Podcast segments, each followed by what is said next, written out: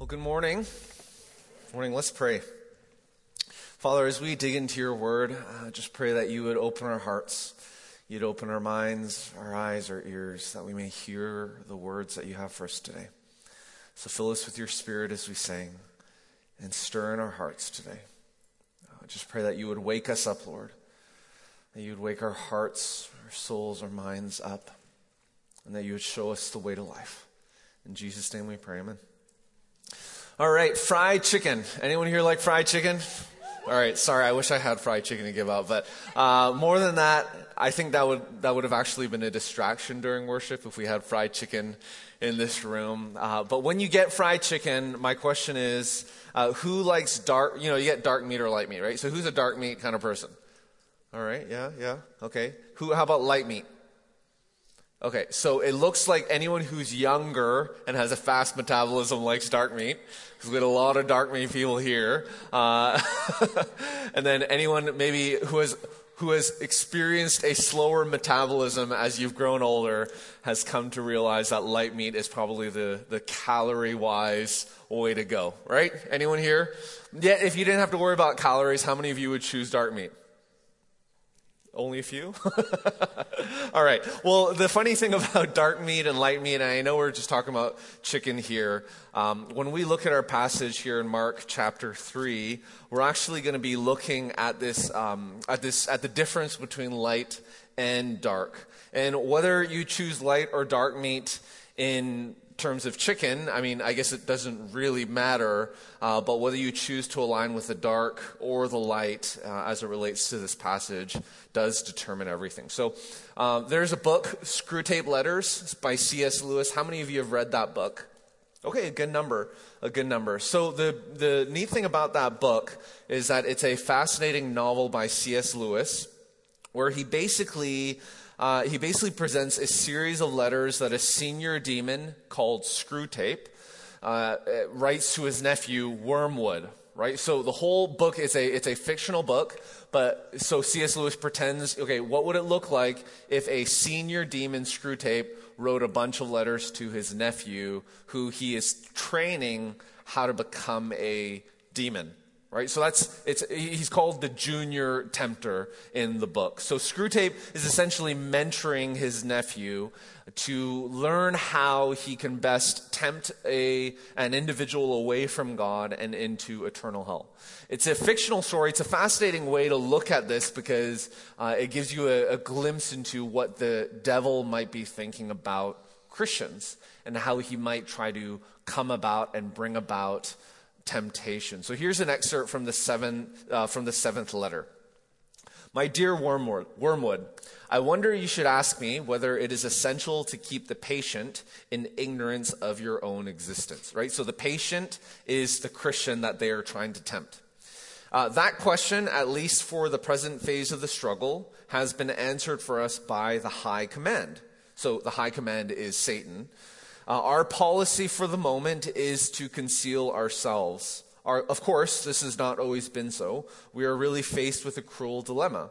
When the humans disbelieve in our existence, we lose all the pleasing results of direct terrorism and we make no magicians. On the other hand, when they believe in us, we cannot make them materialists and skeptics, at least not yet. The fact that devils are predominantly comic figures in the modern imagination will help you. If any faint suspicions of your existence begins to arise in his mind, suggest to him a picture of something in red tights and persuade him that since he cannot believe in that, it's an old textbook method of confusing them. He therefore cannot believe in you. Now, this was published 77 years ago, okay, in 1942. And although it was published 77 years ago, the relevance that this has still today to our Western culture uh, is, is uncanny. And when you think about the spiritual world, there are pretty much three different broad perceptions or, or, or, ways that we think about the spiritual world. On the one hand, you have many who believe that the spiritual world does not exist.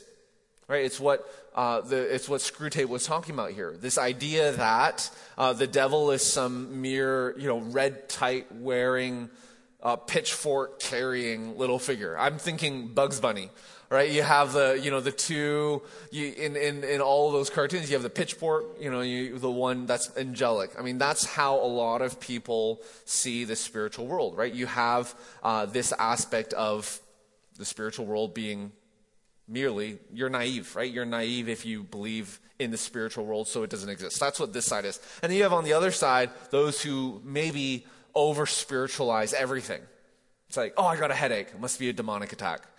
Oh, I didn't get a hair. I didn't, you know, uh, you know, I didn't get the parking space that I was supposed to get. Right? It must be spiritual oppression. Uh, or, oh, I got injured. I tripped over. Oh, I wonder what demon was like hunched over that I tripped over. And that, right? I mean, you have these, this other complete opposite way of thinking. And then you have this wide spectrum in between where uh, the rest of, of everyone else are basically somewhere in the middle. They're like, yes, it does exist, but I don't know if everything is spiritual. Maybe it is. I'm not really sure. And then you have the other side who is like, maybe in other countries or maybe Eh, maybe, maybe thousands of years ago it did, but not today. So you have this wide spectrum of how Christians approach the spiritual world. Now, I'm not even talking about non Christians, right? I'm talking about Christians, how Christians approach the spiritual world. You have this big spectrum. So at the fellowship here, since we hold the Bible up as the inspired word of God, when the Bible says something, we take it seriously. Right? So when it says in Ephesians chapter 6 verse 12 that we are in a battle not against flesh and blood, but against the rulers, against the authorities, against the cosmic powers of this darkness, against evil spiritual forces in the heaven. When it says that, we don't take it figuratively. We take it literally. We take it seriously. Because if we were to read that passage and take that seriously, not picking and choosing what from the Bible we want to believe and not, but understanding that it's entirely inspired, this means that the devil is not some sort of figment of our imagination. That the devil is not some sort of, I don't even know if the devil wears red tights. You know, I mean, that's, it's, it's, it's completely cartoonized, right, by our culture. So uh, we, we believe that, yes, the devil is not that, but that the devil is real even today. And that, as it says in Ephesians 6, the devil and his demons are shooting flaming arrows at every single one of us to tempt us and to take us down. Right now, temptation is not sin because the devil is the one shooting flaming arrows of temptation at us. Now, what we, if we, if we entertain that temptation, that's what causes us to sin or to flee from sin. But just the mere temptation, the fact that we are being tempted is not sin. So, as we look at this passage here, we see that the devil's MO is to ruin not only us, but everyone around us through our fall and through us entertaining and living a life of sin. And this is why in Ephesians 6, we read about this thing called the full armor of God. Now, if you if you're not daily praying this, I encourage you to do so. Right? When you wake up in the morning, just pray through the armor of God and pray, Lord, I put on, uh, I pray and I put on the belt of truth. Help my mind be full of truth. Uh, help me discern truth from error. Help me put on the breastplate of righteousness. Help me seek first your kingdom and your righteousness today.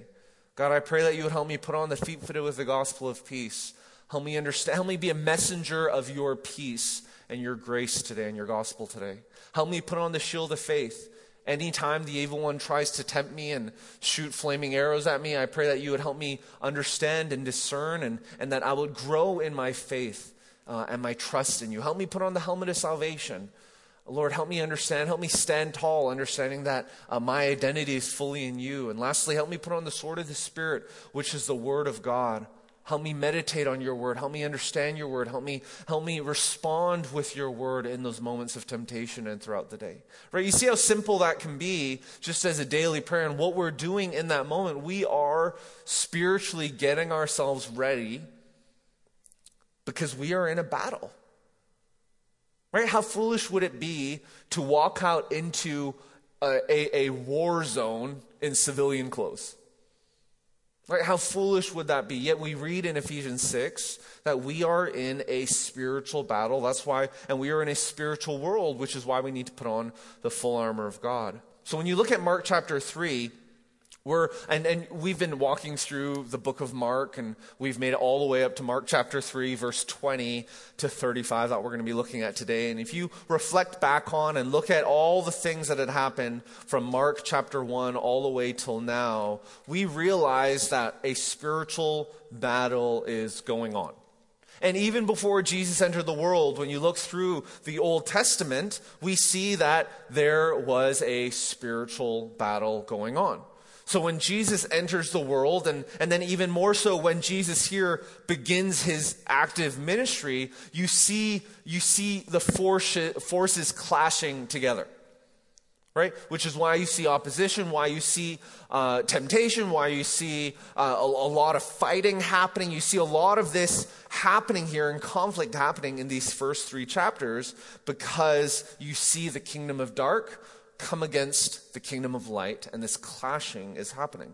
So let's look at Mark chapter 3, verse 20 to 35, and then we'll uh, look at what it says here. Jesus entered a house, and the crowd gathered again so that they were not even able to eat. Now, when his family heard this, they set out to restrain him because they said, He is out of his mind. Okay, just take a note there, uh, verse 21. Because they said, He is out of his mind. Now, verse 22 The scribes who had come down from Jerusalem said, He is possessed by Beelzebul, and he drives out demons by the ruler of the demons. So he summoned them and spoke to them in parables. How can Satan drive out Satan? If a kingdom is divided against itself, that kingdom cannot stand. If a house is divided against itself, that house cannot stand. And if Satan opposes himself and is divided, he cannot stand, but is finished. But no one can enter a strong man's house and plunder his possessions unless he first ties up the strong man, then he can plunder his house. Truly, I tell you, people will be forgiven for all sins and whatever blasphemies they utter. But whoever blasphemes against the Holy Spirit never has forgiveness, but is guilty of an eternal sin. Because they were saying, remember, uh, verse 21, because they said in verse 21, they are out, he's out of his mind. Well, look at what it says here in verse 30. Because they were saying, he has an unclean spirit. We'll visit that just in a little bit, but that's a very that's the same sentence structure going on. Verse 31 His mother and his brothers came, and standing outside, they sent word to him and called him.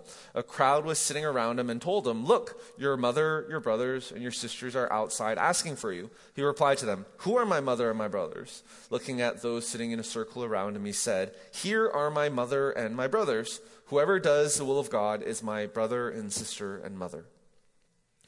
It's interesting how in this passage, um, you actually see there, there are four D's going on. And as Justin and I, Justin's preaching over at uh, our Two Rivers campus right now, and as Justin and I were praying through and preparing this message together, uh, we thought it would be neat to walk through four D's, the four D's of this passage. So the first D is doubt.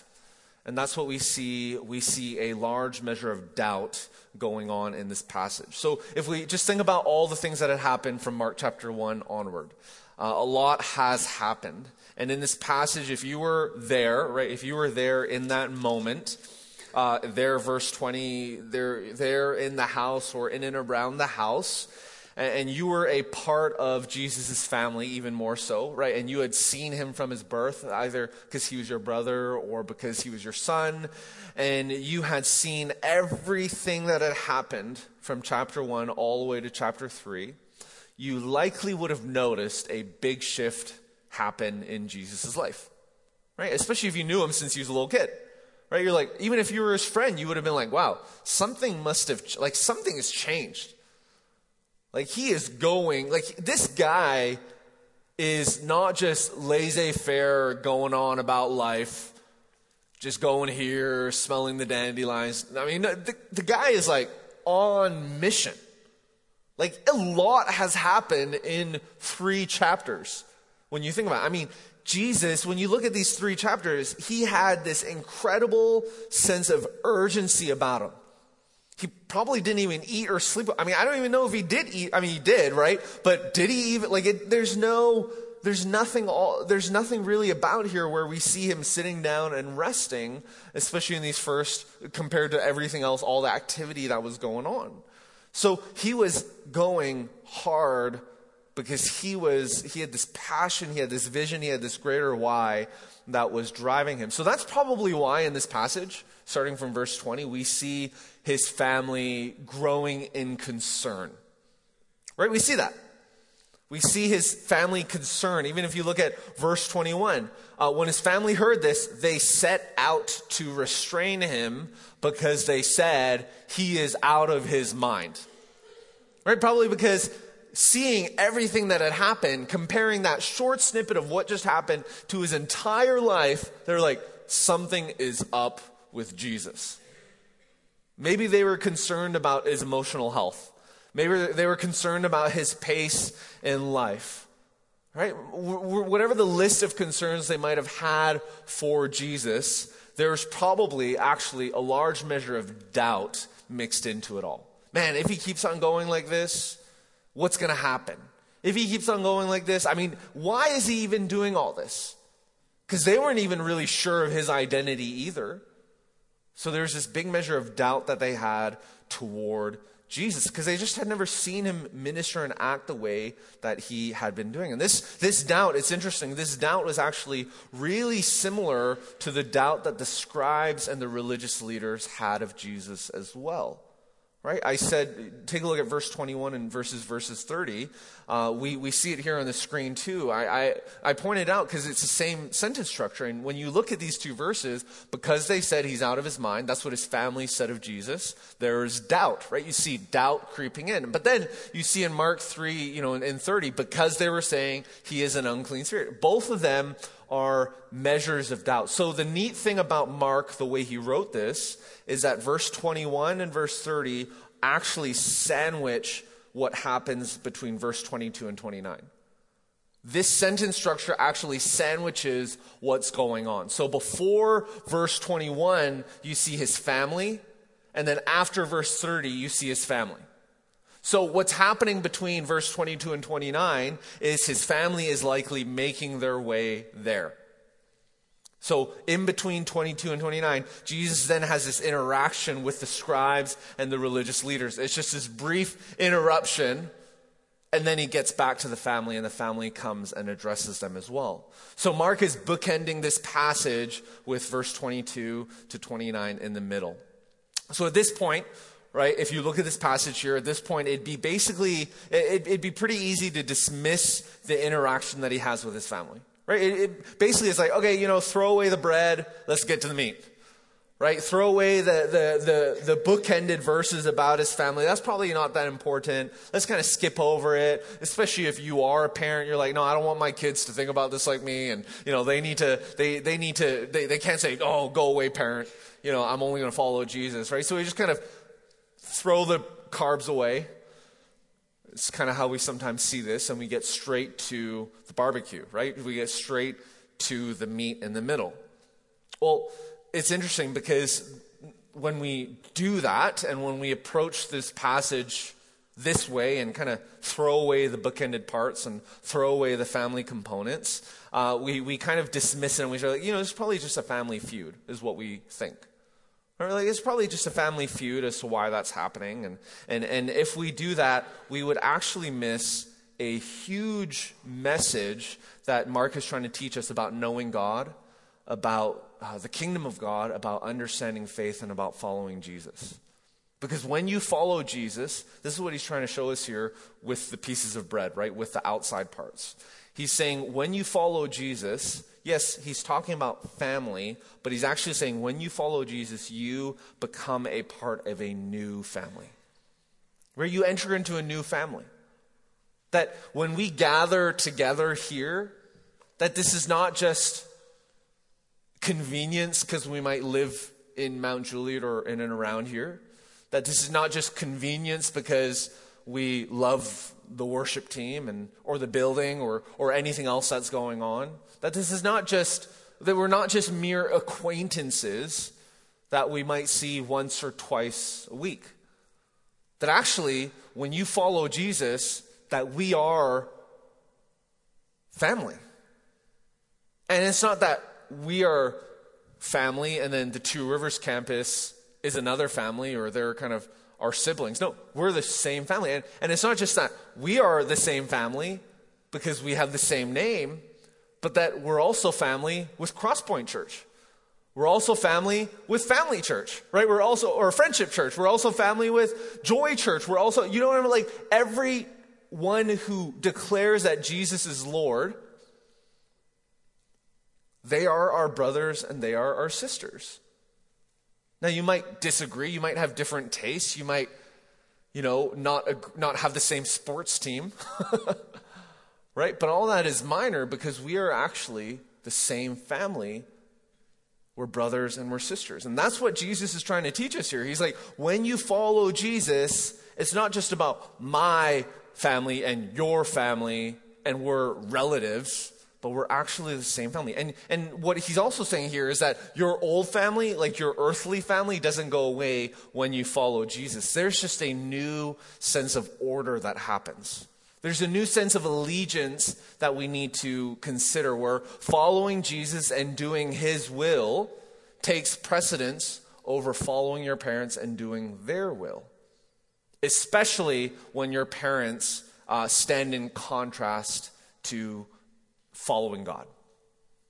Right? If they if your parents believe in the Lord and they are actively serving God, then yes, obviously we need to take that into consideration, but ultimately God's will is higher than our parents' wills.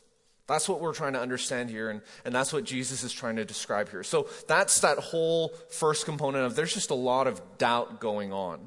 Uh, there, there's also a lot of denial going on here as well, which is our second D. Because if you look at verse 22, we see how the scribes had come down from Jerusalem to investigate Jesus and his ministry. So the scribes, uh, you know, we see here in verse 22 that they, who had come down from Jerusalem. So they were basically a delegation from the Sanhedrin, uh, who they were, they were sent by the Sanhedrin to uh, to investigate Jesus because they wanted to deny Jesus.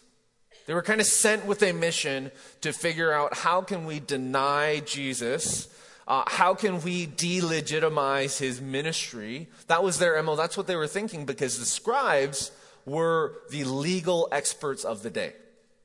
Right? So the Sanhedrin, who is legal and religious leaders and kind of leader, they sent the, they sent the lawyers down they sent the lawyers down to try to build a case against Jesus to uphold that and to spread that across the nation. So upon arrival, they basically pronounced that Jesus is possessed by Beelzebul and that as a demon, that Jesus is a demon and that Jesus as a demon drives out demons. So I wonder if at this point of the ministry of Jesus, the scribes had even really observed and followed Jesus around.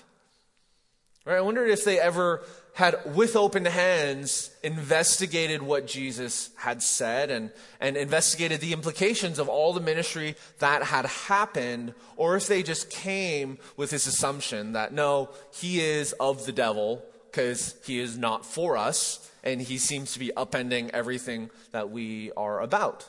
In a sense, Jesus was challenging their authority uh, the, he was threatening, he was so threatening their authority, and they were so feeling challenged by Jesus' huge following that they probably just, you know, they're like, oh, we got to come up with some sort of excuse to delegitimize what he was doing. And because he's acting out in the supernatural, and because he healed sickness and cast out demons, there's probably some uh, conspiracy theory that he come, you know, he developed and said, "Oh, you know, demons. He's a demon, and that's probably why he's chasing out his friends, and they're probably going to go play, you know, poker afterwards and have fun." And I mean, he, they're just probably coming up with some sort of elaborate scheme, is what they were probably trying to do. I mean, doesn't this sound honestly? Doesn't this sound like uh, that they were just that the scribes were just trying to act? They were just like acting as bullies. That they kind of came from Jerusalem, sent by the Sanhedrin and you know, big pompous fair all the way down, and they come to Jesus and they're like, "Hey, we are bigger. We are." It's kind of like the bully on the playground. We are bigger. We are taller. I'm not. I might not be smarter than you, but I'm gonna be. I'm bigger and taller and strong, and I'm gonna come like this, right? That's probably what they were thinking. And then they get into an argument with the kid. The kid finally stands up and speaks back instead of being scared and says something intelligent. And then the scribe's like, well, you know, you know, if you don't, if you don't follow me, then, then your mom. Okay, your mom. And then the, you know, anyone here know exactly what I'm talking about? Yeah, a few? Okay. Yeah, you just kind of speak intelligently to the bully, and the bully's like, what? like, this is too much effort. I gotta run away. You know, I'm not gonna bother you anymore. Right? I mean, that, like, it kind of feels like that. It kind of feels like that's the interaction that the scribes are having with Jesus. Now, okay, maybe their accusations against Jesus were a bit more serious than that, but regardless, I'm really not really sure. I'm not really sure if they thought that denial through. Because, in a sense, they were trying to deny Jesus by saying, like, this was their argument, by saying, hey, you're demon possessed, so you're going to, through darkness, chase out darkness, is basically what they were saying but it doesn't make sense because you look at verse 23, uh, from 23 to 27, we see the next D, uh, which is division. And we see a lot of division happening between verse 23 and 27 uh, because Jesus responds to these accusations and these denials. So, verse 23, let's read it again. So he summoned them and spoke to them in parables, right? This is what Jesus is saying. How can Satan drive out Satan?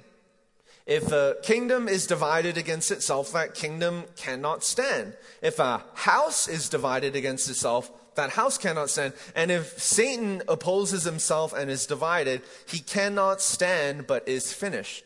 But no one can enter a strong man's house and plunder his possessions until he first ties up the strong man, then he can plunder his house. So essentially, Jesus says, Hey, come here, scribes. Let's look at this situation logically.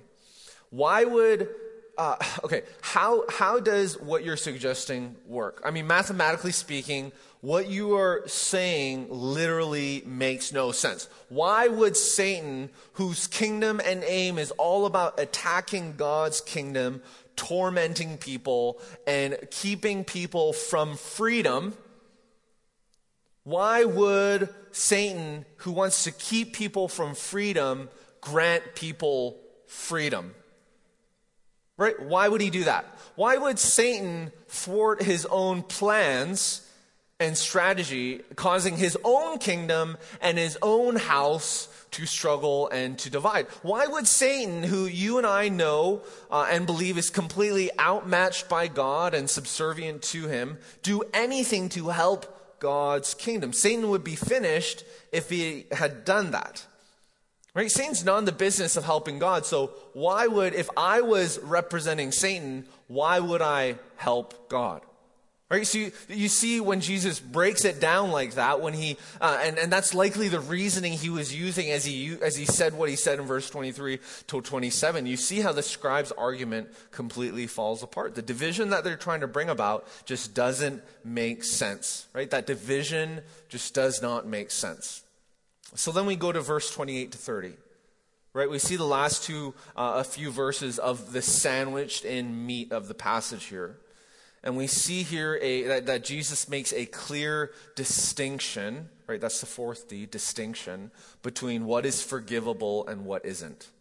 Verse 28 says this Truly I tell you, people will be forgiven for all sins and whatever blasphemies they utter, but whoever blasphemes against the Holy Spirit never has forgiveness, but is guilty of an eternal sin because they were saying he is an unclean spirit. This is often a misunderstood and misinterpreted or confusing passage because it says, you know, whoever uh, people will be forgiven for all sins. And then, you know, there's uh, in the next verse, it's like, oh, but then you can never be forgiven because there's an eternal sin. Uh, Jesus here, the reason he says what he says, we have to understand everything through the context of what's happening.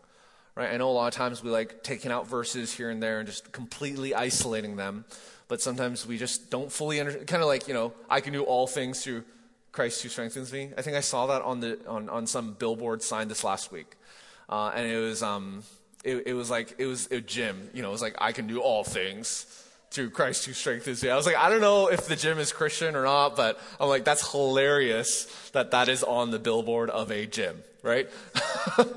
and we like doing that, right? We kind of like treating the Bible as a series of fortune telling, you know, verses that we find in cookies. But when we look at these verses here, especially this, it's so important for us that we understand what this says in the midst of this entire passage. Because it makes a lot of sense when we look at it within this context. Okay, so what we see here is Jesus is not, he's, he's not nullifying salvation for anyone who doubts. That's not what he's saying here. Right? He's not saying, hey, if you doubt, maybe you had a period of your life where you were really passionate about the Lord, and right now you're just coming because you're coming. You're just coming because someone's bringing you, and you just aren't really sure because you doubt and because you have questions. And he's not saying that all of a sudden your salvation does not count or that commitment that you made to follow the Lord. He's not saying that doubt causes that to be nullified. And he's, seeing, he's saying that, hey, even if you deny Jesus, that doesn't mean that your salvation is wiped away. That's not what he's saying here. Because he's basically saying if, you ha- if, you, if, if there's a lack of knowledge, if, if you're denying God, if you're, if you're blaspheming against the Holy Spirit, right? If you're denying God, and yes, you deny God, but you don't really truly have full knowledge as to who He is, that's not really, you're not fully really denying God. Does that make sense there? Right? And we see this is what happening, this is what's happening with the scribes. I mean, just, just consider Peter's denial, right? Peter denied God, didn't he? Peter denied God by speech, but not by heart at the crucifixion. And, and we see Jesus that that's, that's not unforgivable because Jesus reinstates Peter on the seashore in John 21. Right? Jesus is saying, hey, if you have questions, if you have doubts, if you are denying God, bring it on, right? He's basically saying, I am not afraid of your questions. Right? And for anyone here, for our church, and if you have friends who have questions, don't stop the questions. Bring the questions. Bring them to your life group. Bring them to the team here. Bring them to the staff here. Right? Bring them to the elders here. Let's study together. Let's work through those uh, together because questions are good and they are how our faith deepens. Why? Why is that? Because spiritual growth is more a matter of a direction than it is a destination. You don't arrive on this side of eternity. And even when you make a commitment to follow the Lord or recommit your life to following Him, it's not that in that instant you are fully perfect and you have no doubts. And, and when you make that commitment to follow Jesus, that all your doubts are wiped away. And if you, if you doubt, you lack faith. That's not what this is. Because following Jesus is not about, I have made a commitment to Jesus, now I have arrived. No, it's a, I have turned, and now I'm facing a different direction. I'm not facing the direction of the world. I'm not facing the direction of me. I'm facing the direction of God, and I'm going to work this out. I'm going to follow the Lord, and He's going to shape me. He's going to mature me. He's going to transform me and those around me. It's a direction. Growing in Jesus is a direction, it's not a destination. So, in this passage, when Jesus talks about the unforgivable sin, right, when he's talking about blaspheming the Holy Spirit, he is referring to those who reject him, knowing fully well that Jesus is who he said he was. Right? He's talking about people who know the whole story. And in light of knowing the whole story, still deny God. He is not talking about those who have doubts. He is not talking about those who are on a spiritual journey in a direction to the Lord and they have hiccups or mountains they need to climb over and or pits of or valleys they need to journey through. He's not talking about that. He is talking about those who express defiant hostility toward God, knowing fully well what they are doing. That is what he is talking about here. He's basically saying that those people are the ones who are beyond forgiveness. And when you look at the context of the day, this is actually not a new idea. The scribes were very familiar with this concept. Uh, one commentator puts it well. The scribes were thoroughly familiar with this concept under the rubric, the profanation of the name, uh, which generally denoted speech which defies God's power and majesty. The scribal tradition considered blasphemy no less seriously than did Jesus. Okay, so the scribes understood this They understood this concept of an unforgivable sin and they upheld that toward God. What's crazy about all this is that when the scribes said what they said about Jesus, they were basically blaspheming God. It's basically what they knew about the concept. They didn't know that Jesus was God, but by blaspheming and denying Jesus, they were, they were committing the unforgivable sin with what they knew right? Which is likely why Jesus said, hey, wait on, wait, wait, wait a second, wait a second. Let's talk about this concept of blaspheming God. Let's talk about that and see what this means because the scribes were very familiar with this concept. And, and Jesus, I believe, was helping the scribes see hey, this concept that you understand, just take a moment. If I truly am God, what do you think you are doing here? And I think in every interaction that Jesus had with scribes and religious leaders and Pharisees, a lot of times we feel like it can be harsh or it looks as harsh. But I believe that in every instant, Jesus was trying to turn them to God in the way that they knew. And do you not think that, especially with the scribes, Jesus had to approach them in this manner using the law and the principles that they intimately knew? Versus you see his interaction with Samaritan woman at the well. And every person that Jesus interacts with, he doesn't interact in the same way, which is beautiful about, um, about the ministry of Jesus and who he is. Right? I believe that Jesus wanted to save the scribes and he wanted to help them see the light, move away from the darkness, and see Jesus for who he truly was. In other words, Jesus was trying to help the scribes and everyone else here understand that Jesus' ministry of healing, that his ministry of freedom, that his ministry of casting out demons was not a ministry of darkness, but it was a ministry of light. And if it was a ministry of light, right? If it was a ministry of light, then that means his ministry was a sign of the kingdom of God breaking in and through the darkness of the day. I mean, isn't that incredible? Isn't that incredible to see how Jesus uniquely approaches the scribes? Isn't it amazing to see, even if you were to look at your fingerprints, that every single one of us has different fingerprints? I mean, whoever looks at their fingerprints, right? And even when you get them scanned or you have to get them stamped, who can tell the difference between one person's fingerprints and another? Yet there are billions of people living on the earth today and no one shares the same fingerprint. And there are billions of people that have died and that are going to be coming, and no one shares the same fingerprint. Now, if God so uniquely created each and every one of us to craft even our fingerprints to be different, do you not think that Jesus would meet you where you are today? And I know there are some of you here who you have doubts and you have things that you deny. Right? Jesus wants to meet you with those and where you're at. Jesus is not saying, hey, you got to clean yourself up or you got to do all this on your own before I can address and help you work through those. No, he's saying, bring them to me today. Just come as you are. And instead of saying, I need to have all these answered before I can approach Jesus, instead, what if you were to say, okay, Jesus, I want to come before you with open hands. I want to change my direction toward you. And I ask that you would help me work through these doubts and these denials that I have. Imagine what would change about your life if you approached God in that manner.